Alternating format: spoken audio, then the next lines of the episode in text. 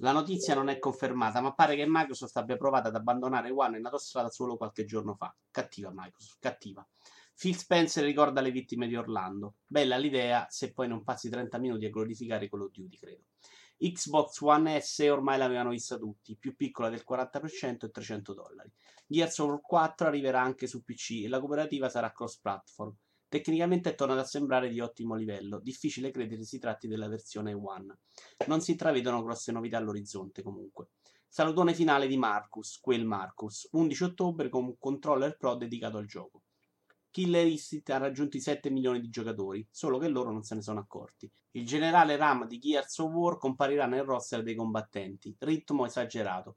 Si vedono i canguri e le macchine fighissime. Forza Horizon 3 arriverà anche lui su PC. Bello, bello, bello. Di record ci mostrano tutti i sottotitoli. Il gioco non l'ho capito, ma è strano forte. Niente pause comunque. Di Final Fantasy XV si vede una bella demo con un boss grosso grosso, ma tipo più grosso dell'alimentatore del 360, proprio enorme. Il nuovo DLC di The Division Underground arriverà prima su One il 28 giugno. Si torna a parlare di Battlefield 1, disponibile su EA Access a partire dal 13 ottobre. Il trailer è quello della conferenza Electronic Arts, ma sembra sempre tanta roba. Qualche minuto dedicato al lato fellazio, al feticismo numerico e alla potenza del live. Era troppo bello con tutti quei giochi fighi. Adesso sul palco ci sono due tizi che se la giocano con Minecraft.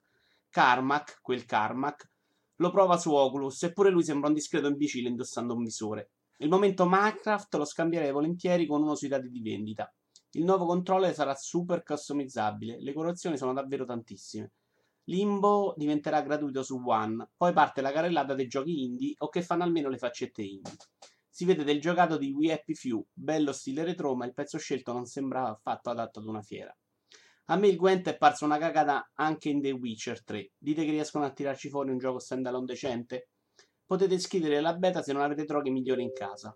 Di Tekken 7 si vede uno sconto tra il vecchiaccio e Akuma di Street Fighter. Non mi ha impressionato. Aruta sempre molto elegante, però. Dead Rising 4 se la gioca sulle note di Jingle Bell, sempre un piacere distruttivo. Difficile che ritorni allo stile più serioso del primo episodio.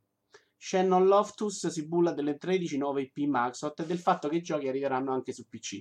Non c'era bisogno di ballare sul cadavere di One, secondo me. Camiglia di Platinum torna a mostrare Scalebound.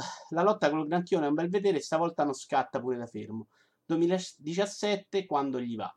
Bella la canzone di sottofondo a Sea of Thieves, il gioco piratesco di Rare abbastanza orribile tutto il resto. Si vedono dei ragazzi che ridono tantissimo a giocarlo o a guardarlo.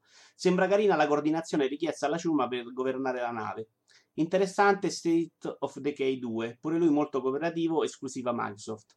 Trailer all'Halo di Halo Wars 2. Uscirà il 21 febbraio 2017 e la beta inizia subito.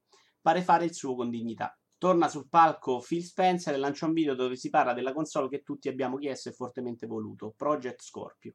Io avevo chiesto una con due tette enormi, va bene lo stesso. Prevista per l'autunno 2017 e completamente retrocompatibile con One e One S. Sarà la console più potente di sempre. Carrellata finale con spruzzatina di tutto.